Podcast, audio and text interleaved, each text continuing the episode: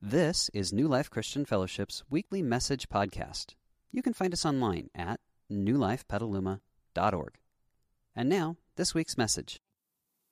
Thank you, Diva. She does a great job, doesn't she? I think maybe Diva should just preach. That'd be awesome, wouldn't it? Yeah. Uh, hey, a couple of things. Uh, my name is Ron, as Diva said. For those of you who are brand new, um, I'm the pastor of our church.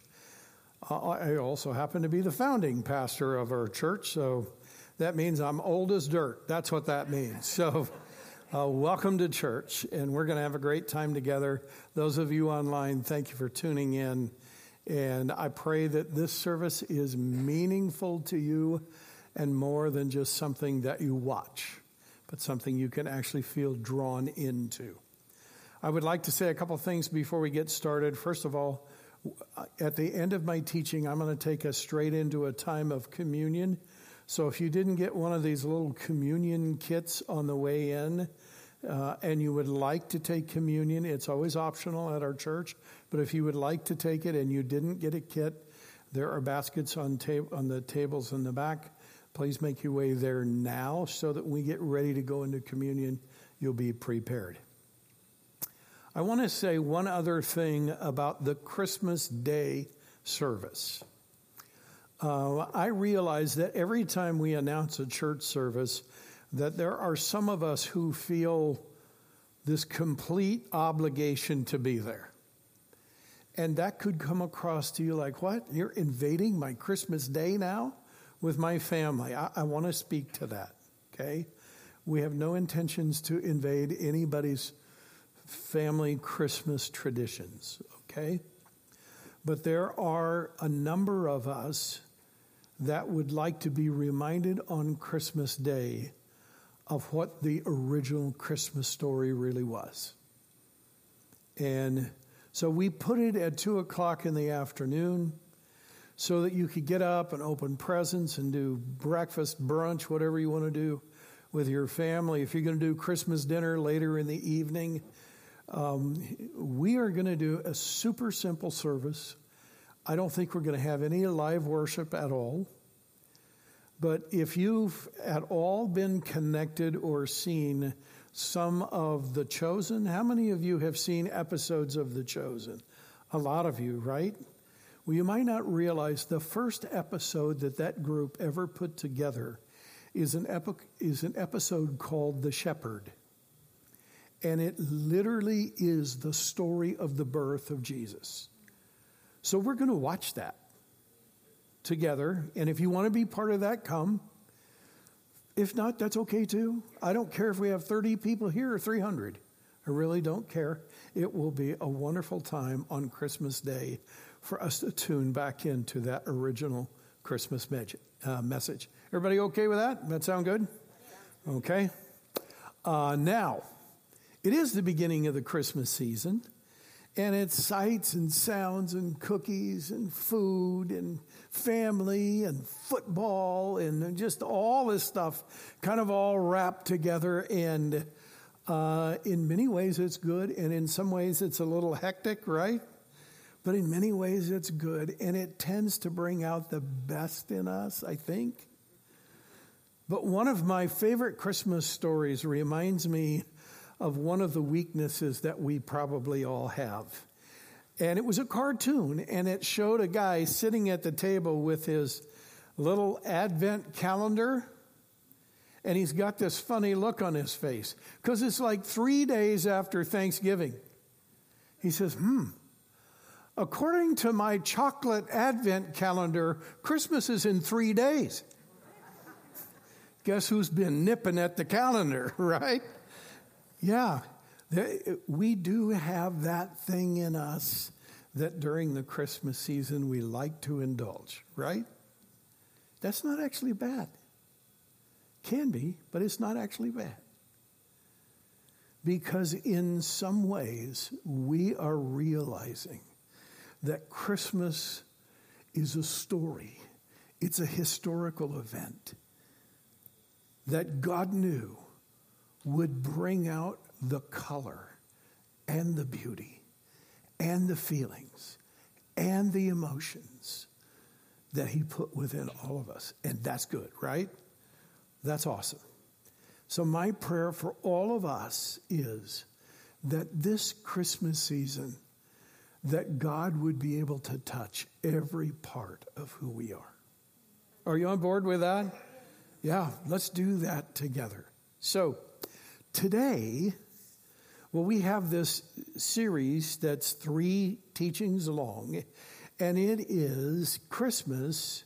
It's more than just a nice story.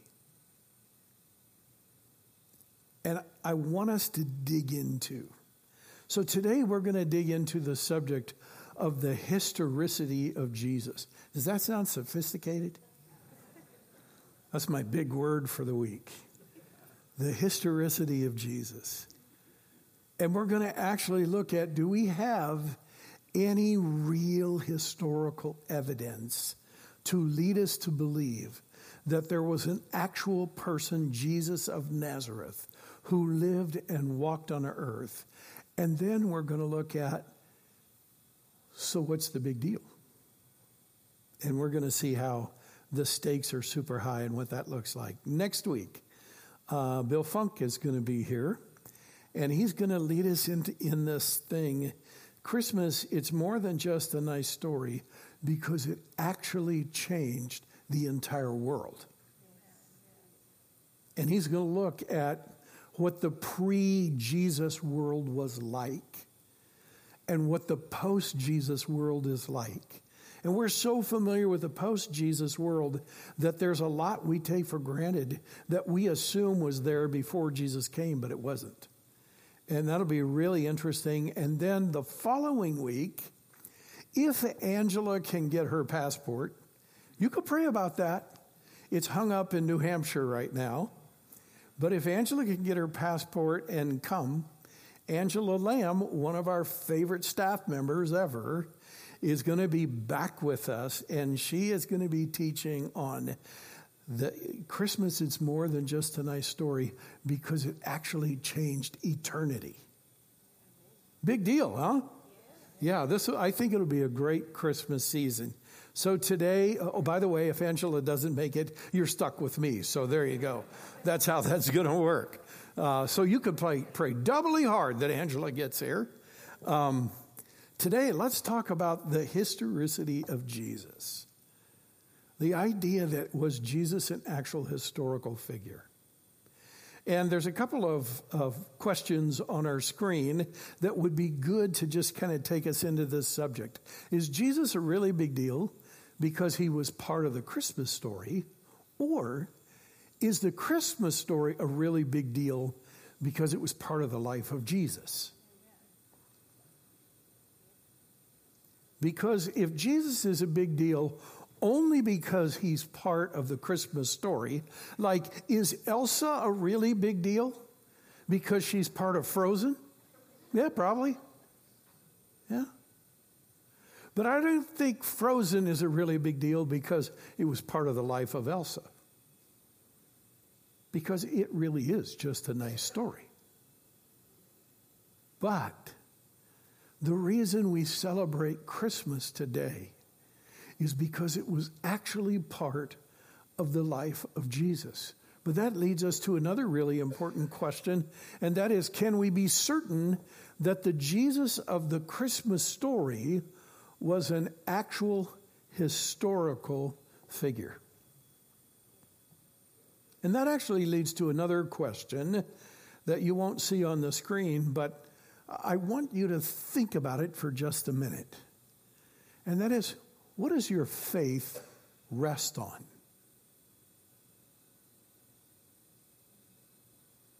That's a super important question. Let's talk about some epic instances of misplaced faith. Do you know where the phrase, don't drink the Kool Aid, comes from? An epic story of misplaced faith that started right here in the Bay Area with a guy by the name of Jim Jones who created this cult following took them all to Guyana, and when things went south, he convinced them all to drink cyanide laced Kool Aid, and they all died together. Now, they believed, but their faith was based on the personality of a charismatic guy. There's some evidence in history that the first president of our country, George Washington, died from loss of blood.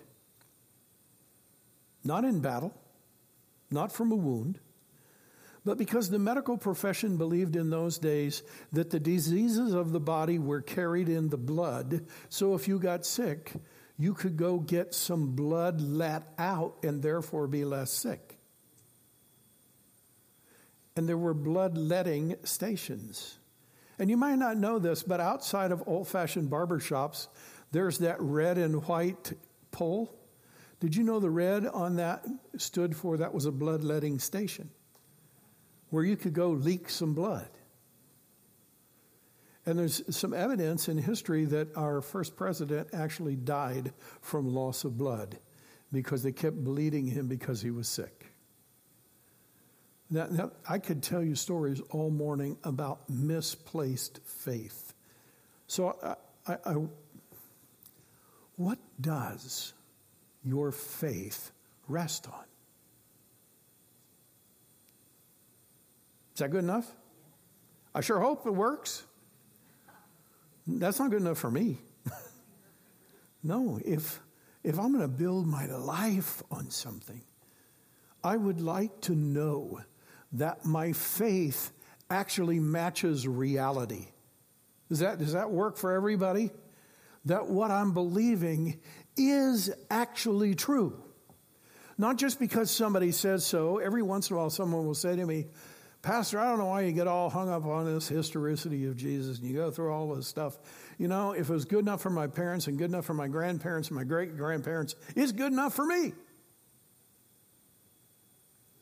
Well, their faith rests on a family tradition. That might work for them, but that doesn't work for me. Because I happen to know that my father and my grandfather and my great grandfather and my mother and my grandmother and my great grandmother were not perfect. I know that. You know why? Because I met them. Yeah, they're like all the other people of the world. I'm not going to build my faith on just something they believed. So, in order to really press into this, I think it's important that you and I understand the nature of faith. How is faith supposed to work? And fortunately, God gives us a very clear lesson about that. Take a look at the screen. Here's how God says Faith shows the reality of what we hope for, it is the evidence for things we cannot see. I want you to see that God connects faith and reality, and He connects faith and reality with evidence. So let's just suppose that we were going to go to court about something.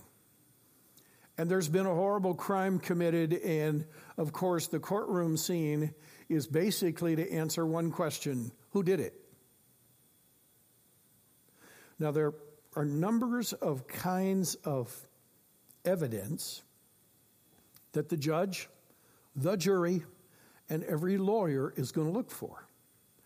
And the absolute highest level of, of evidence is an eyewitness. Somebody who was actually there, who saw it happen, and who can describe in vivid detail what took place. That sort of evidence tends to trump every other kind. The level of evidence right below that is the evidence of an eyewitness who actually saw it and wrote it down but is no longer living. So now let's talk about the historicity of Jesus. Unless you know someone who's 2,000 years old, you're not likely to find a living eyewitness. Got it? They're not going to be there.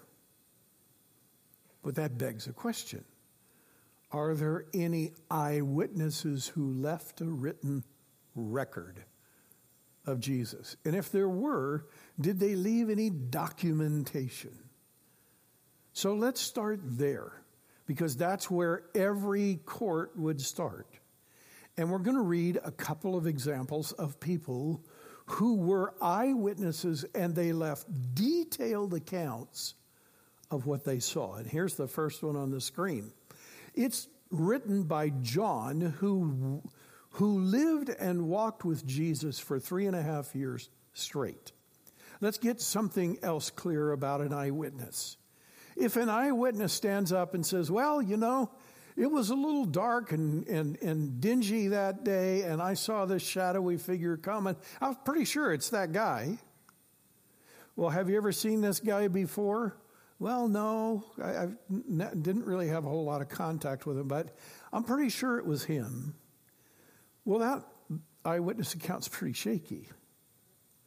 But if the eyewitness can say, Oh, I know it was him, it happened in broad daylight. I can tell you by his walk. I was with that guy for three and a half years straight at work. I've seen him walk over and over and over again. And oh, by the way, I recognized the coat he had on because he used to wear that coat at work all the time. Now you have an eyewitness that's pretty much rock solid. Let's understand something about John. When John writes about Jesus, it's not that he had an encounter with Jesus one day and he's not for sure whether it was in a dream or a vision or it was real. John is a guy who lived with Jesus three and a half straight years, 24 7. You think he knew him?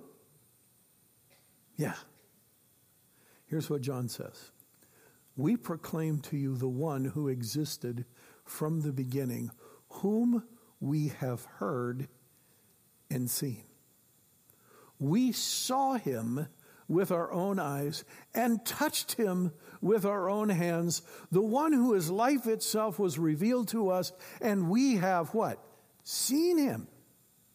We proclaim to you what we ourselves have actually seen and heard.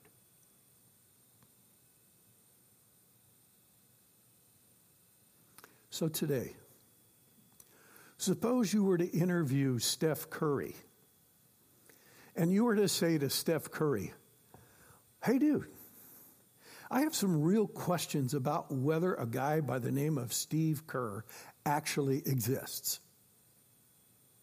Could you shed any light on that subject? What chance do you have of convincing Steph Kerr, Steph Curry, that Steve Kerr doesn't exist? Zero, right? Because that's his coach.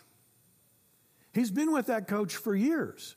You couldn't convince, no matter what you did, you couldn't convince Stephen Curry that Steve Kerr doesn't exist because that's his coach. You try to convince John that Jesus didn't live.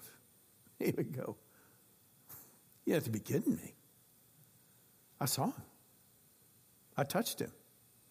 I heard him. I walked with him. I ate with him. I laughed with him. I cried with him. You questioned if he lived? I got no questions. Let's take a second eyewitness. His name was Peter. Same kind of thing. He walked and talked with Jesus for three and a half years.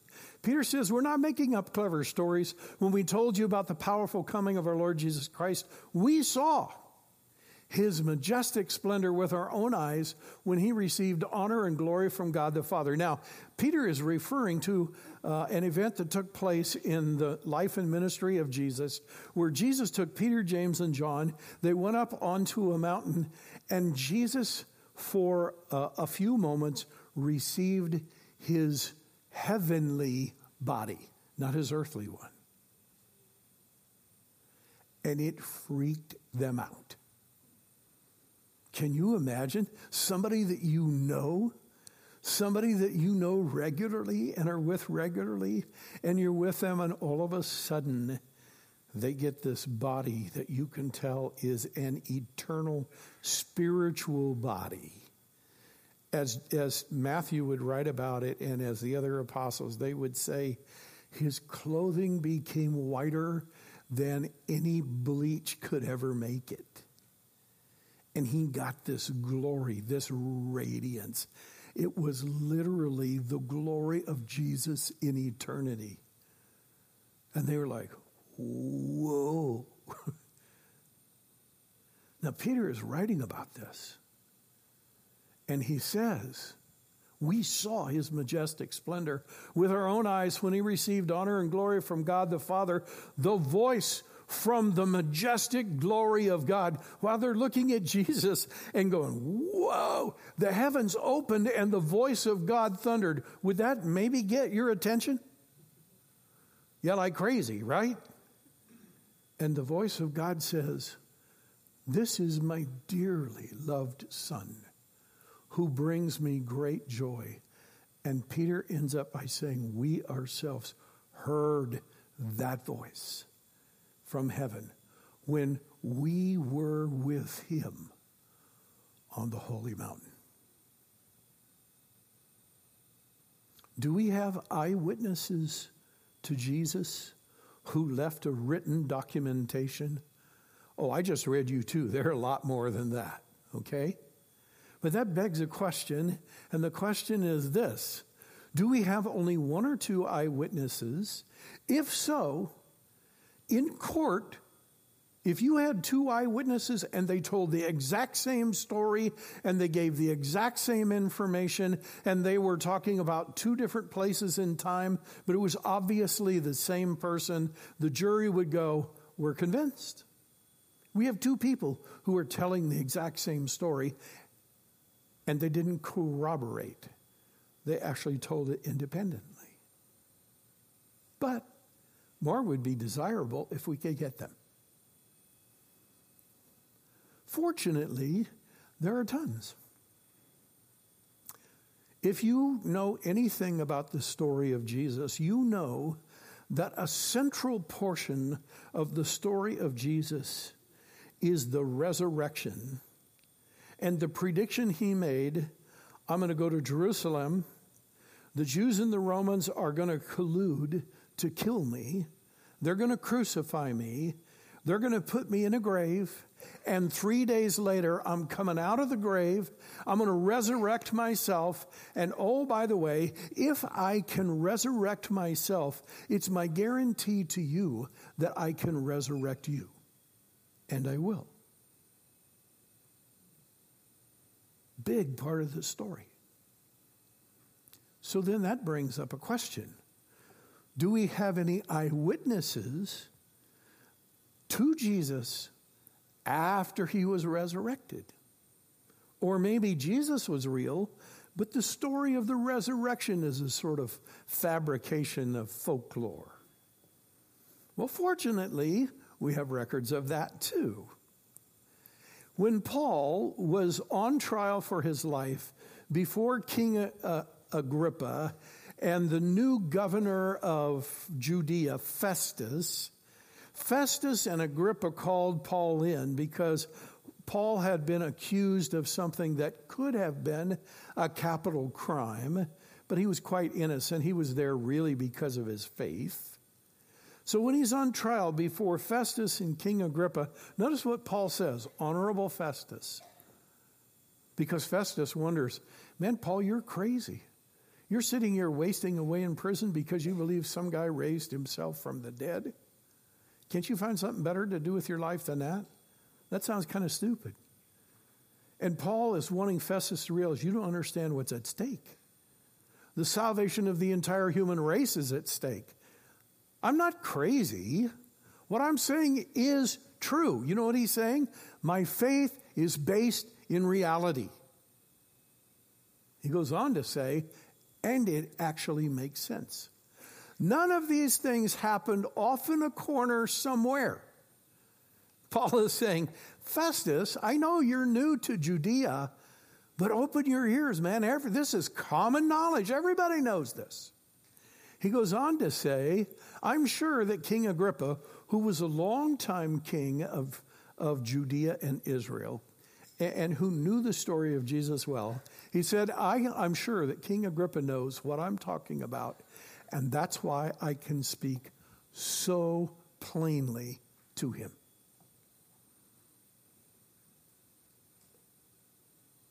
Which begs an interesting question, and here it is. How many people claim to be eyewitnesses to Jesus after he was raised from the dead? Now, I want you to think about this. I did a little research, and the population of the city of Jerusalem during Jesus' day was about 80,000 people, or just a little larger than Petaluma, but not nearly as big as Santa Rosa. So think of Petaluma, all right? Paul writes later, and he begins to recount the people who actually saw Jesus after he was raised. And here's how Paul writes about it Jesus was seen by Peter, then by the 12. After that, he was seen by more than 500 of his followers at one time, most of whom are still alive today. Paul is writing a couple of decades after Jesus died, so a few of them had died. He goes on to say, though some have died, then he was seen by James and later by all the apostles, and last of all, as though I had been born at the wrong time, I also saw him. I want you to think for a minute that that's 500 plus eyewitnesses if something happened in the city of Petaluma and someone was raised from the dead, and more than 500 people in our town saw them, would that make big news in Petaluma? Think that might make the Argus Courier? Yeah, that would make the world tonight news because that stuff doesn't happen. And if, you know, if CBS, NBC, ABC, if they showed up and they started interviewing people, and, and, sir, have you actually, yes, I did, ma'am, have you seen? And there were 500 people, and person after person after person is saying, yep, I saw it. Yes, I saw it. Yes, I actually touched him. Yes, I actually visited with him. Yes, I actually sat down and ate with him. After, after he was killed, you saw him crucified? Yeah, I did. You saw them put him in the grave dead? Yeah. Oh, yeah, I did. And then you saw him afterwards? Yeah. Massive eyewitnesses. So when you wonder, what does your faith rest on? Let's at least begin with an understanding that it rests on the account of hundreds of eyewitnesses who actually have left a written record. But that brings up another question. And here it is. I, I know. The Bible claims that Jesus was an actual historical figure, but are there any historical references to him other than in the Bible or from Jesus' followers? Now, we're going to look at this, and there's some great answers to that question, but I want to start with an understanding, okay? Sort of the, the, the reasoning behind that question is if the only testimony you have are people who were personally connected with Jesus or became his followers, I wonder how impartial they would be. That's a fair question, but I think we have to apply that same thing to other questions. So let's just suppose you're trying to determine is Abraham Lincoln a real historical figure or is he sort of a folklore person that was invented by Americans who got sort of uh, excited about their democracy and they created a larger than life hero? said, okay, we're going to go in and we're going to look. And you start digging through historical records, and then someone says, oh, oh, oh, wait a minute, wait a minute. Because Americans might be prejudiced I, I think we should discount all the records that anybody American ever recorded about Abraham Lincoln, and we're only going to look at records of people who are not Americans. Do you think that would be fair? No. You would be discounting the people who would have the most reason to believe in him.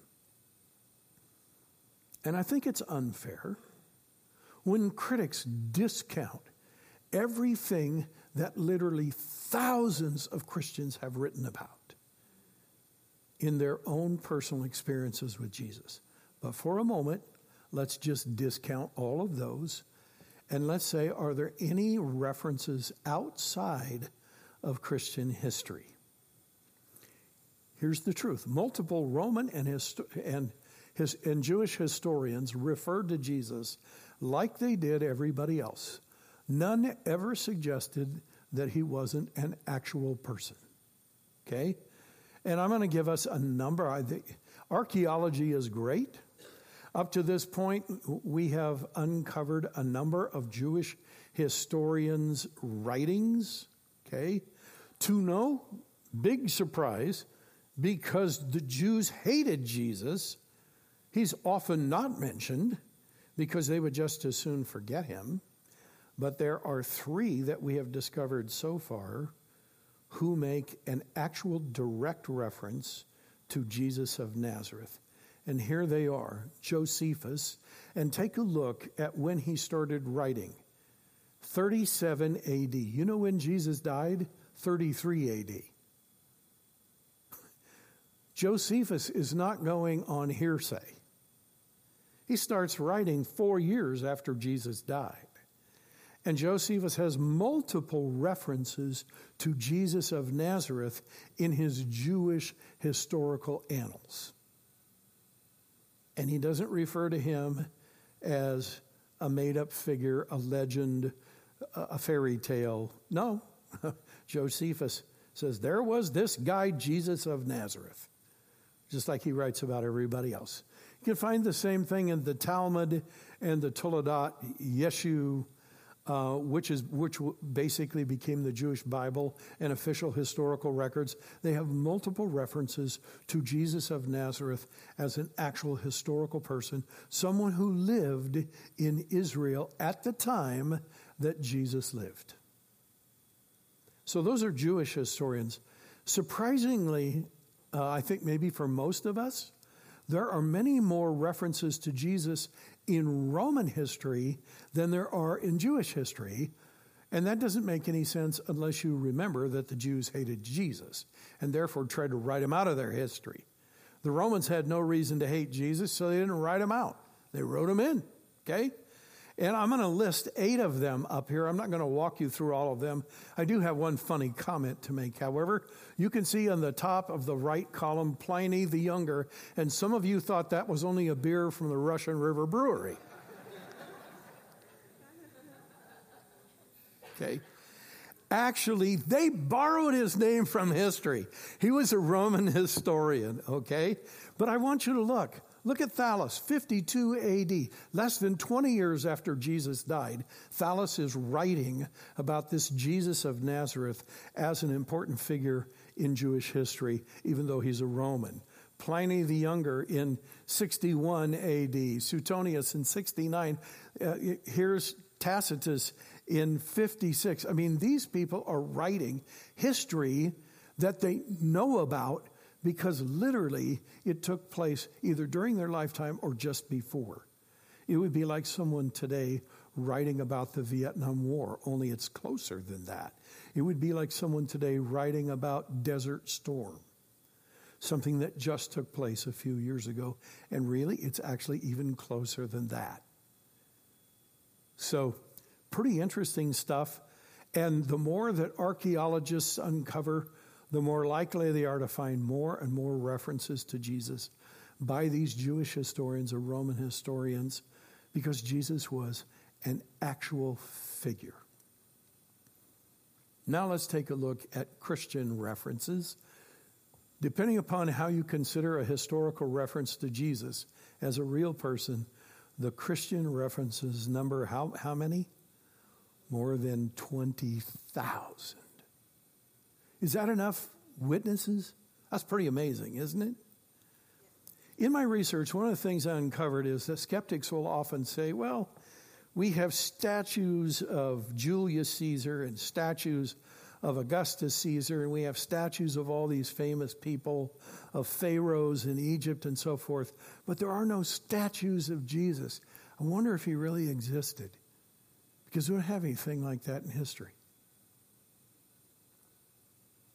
Well, number one,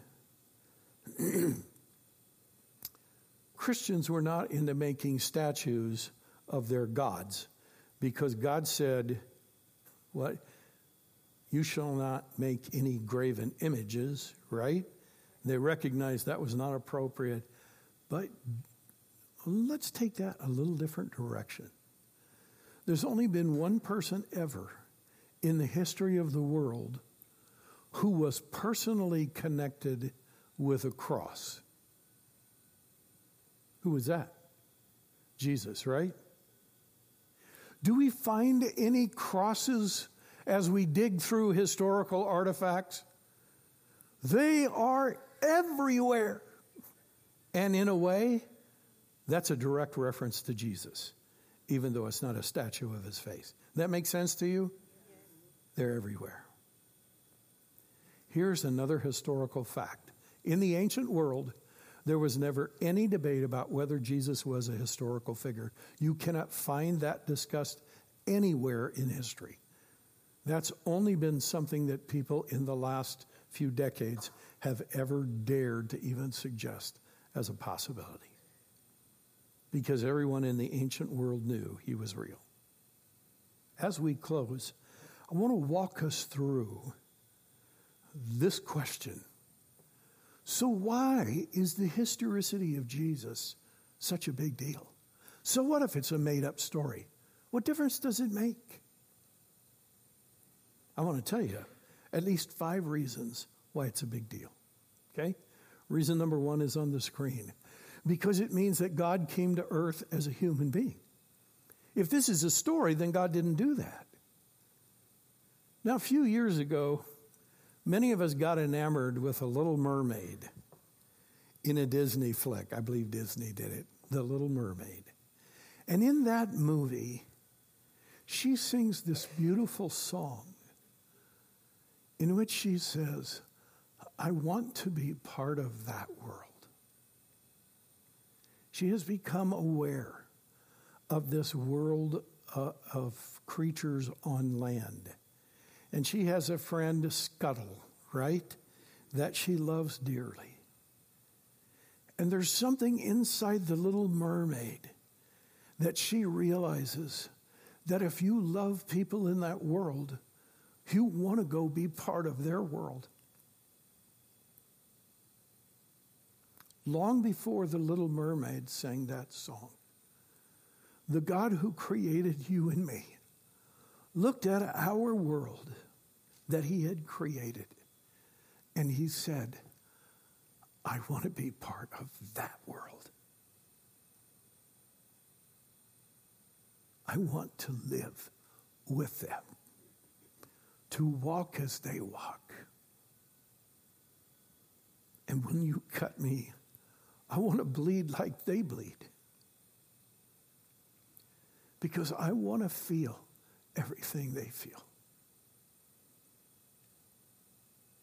That's why the Christmas story is so important because it means that God actually came to our world. We sang a song, God with us, Emmanuel. Reason number two because if Christmas is real, then Calvary and Easter can be real too. If there is no Christmas, there's no Calvary and there's no Easter. Everybody get that? If Jesus didn't get a real body, if he didn't come to earth as a human being, if he wasn't born, as the Bible says, he was born, then he has no way to die, no way to pay the penalty for our sins, and no guarantee that you and I could be resurrected because it was all just a clever story. That's why it's a big deal. And oh, by the way, that's one of the major reasons that skeptics today want to attack this story because they don't want to believe in Calvary or Easter either. So if you can kill Christmas, you get all three in one shot. Let's go to reason number three. Because it has huge implications about what is truly right and wrong in this world. Can we just pause for a minute? That's one of the biggest issues in our world today. And if you go to school, if you go to any public school, any government sponsored school, you will be regularly taught that the democracy decides what's right and wrong. I fully agree. The democracy can decide within the country what they are going to consider right or wrong, but they don't actually get to determine what's right or wrong. Because the real issue is does God determine that for everybody, or do we get to make things right? We want to be right. And do we get to make things wrong? We want to be wrong. Now, the Bible's really clear. You and I don't get to decide what's right or wrong. That has been decided by the God who made us. And when people want to doubt that Jesus was a real person, then they get to dismiss everything he taught if he wasn't real. And guess who that leaves in charge? Us. Yeah. That's the real reason there's a debate on this issue. Reason number four. Because it means that each of us is personally accountable for what we believe hmm, and do. I hear it all the time. People in our culture believe in the universe, but they don't actually believe in God. Do you hear that? Don't say that. Don't send that out in the universe. Because the universe might hear that and that's going to come back and bite you.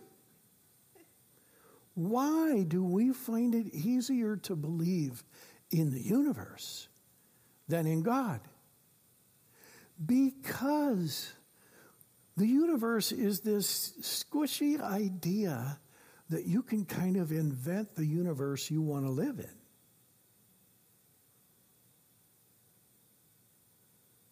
But you can't mess with God. You can't squish him. You know what I mean? You can't form him as you want him to be.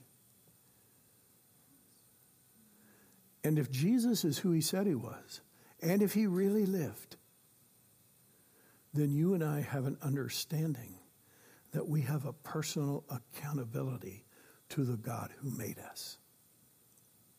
Not an austere, angry, frustrated God who can't wait to beat the snot out of us, but a loving Father who wants to set us right with Himself.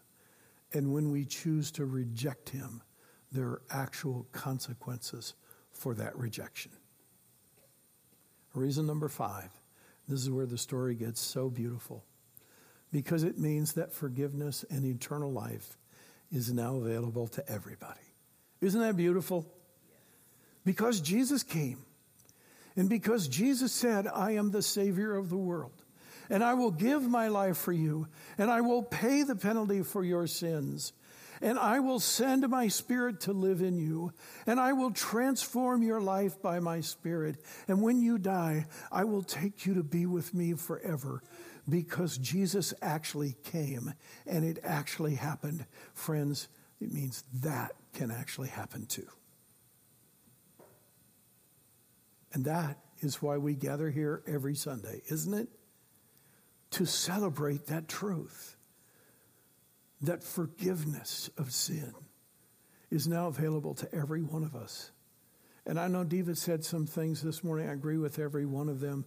You are here this morning, and God doesn't care what you've done. Not that it doesn't make any difference to Him,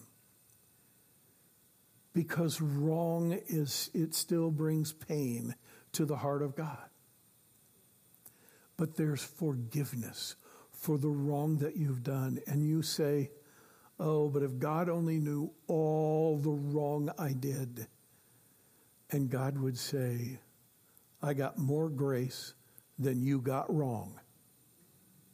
Right? No matter how big your pile of wrong is, my pile of grace is way bigger. And repentance and forgiveness of sin and salvation and eternal life is available to all of us as someone has appropriately said, And a, a, scripture we referenced a lot in our former teaching series, where Jesus said, I came that you might have life and have it to the full. Well, here's a very simple way that someone has said that no Jesus, no life. But if you know Jesus, you can actually know life. So well said. I want to close with a verse that Peter writes.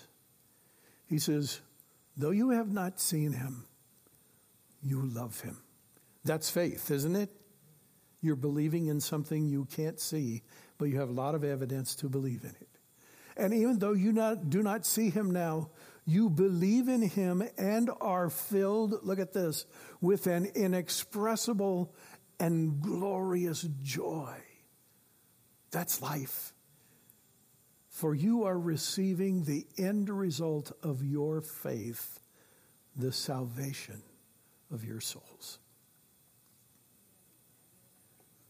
We're going to go into a period of communion right now, which is the celebration of the salvation of our souls. And earlier, we sang a song, Emmanuel, God with us. And one of the phrases in that song is, He's living in us. And one of the reasons that we had the communion kits uh, distributed to you on the way in today is I wanted it to be a symbol for us. Sometimes we ask you to go to the tables to take communion, but for today, we're going to take communion right where we are because we're also going to celebrate the fact we don't have to go anywhere to find God. He's living in us. He's right here, right where you are sitting right now. God is living in you.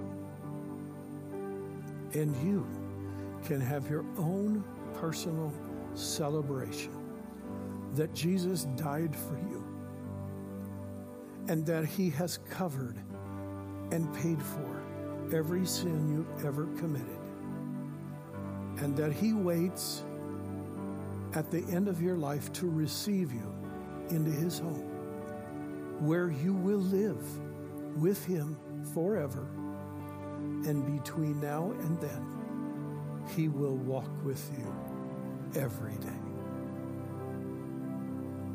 Lord Jesus, we're going to eat this bread and drink this cup in your honor.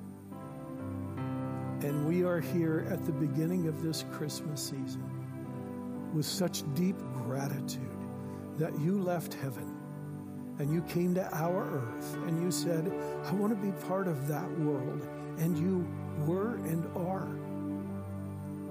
And while you were here, you gave your life for us. So we eat and drink in your honor. As this song says, Silent Night, Holy Night. What a beautiful night, the night you were born. Would you take us there in our minds right now as we take communion? Amen.